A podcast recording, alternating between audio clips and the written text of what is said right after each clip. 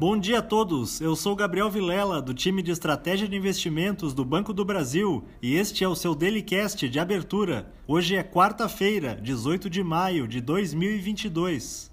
Os índices futuros de Nova York operam em baixa moderada depois de sólidos ganhos dos mercados à vista ontem, na esteira de comentários do presidente do Fed.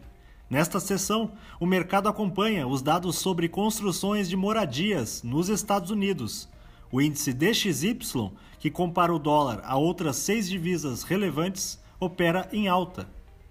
As principais bolsas da Europa operam em alta leve após a taxa anual de inflação ao consumidor da zona do euro se manter no nível recorde de 7,4% em abril, repetindo a variação de março, porém um pouco abaixo da leitura preliminar e das expectativas. Na esfera geopolítica, a Finlândia e a Suécia submeteram nesta quarta-feira seus pedidos formais de adesão à OTAN, em meio a ameaças de retaliação feitas por Moscou. As bolsas asiáticas fecharam na maioria em alta, seguindo o tom positivo de ontem dos índices acionários norte-americanos.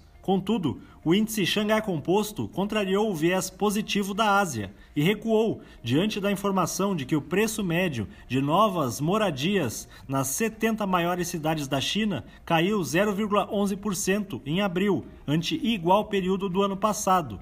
Na primeira queda anual destes preços desde novembro de 2015.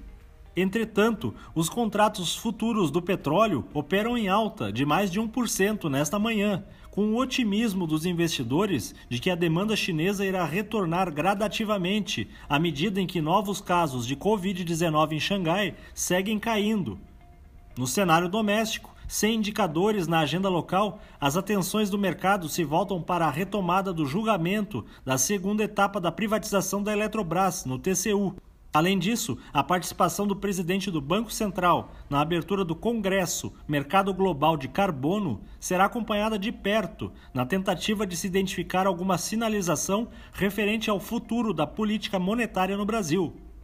No cenário corporativo, a Fleury se uniu à Atlântica Hospitais para criar uma empresa de cuidados oncológicos, em uma iniciativa que conta ainda com a participação da Beneficência Portuguesa de São Paulo. Já o Banco Inter registrou lucro consolidado de 27,470 milhões de reais no primeiro trimestre de 2022.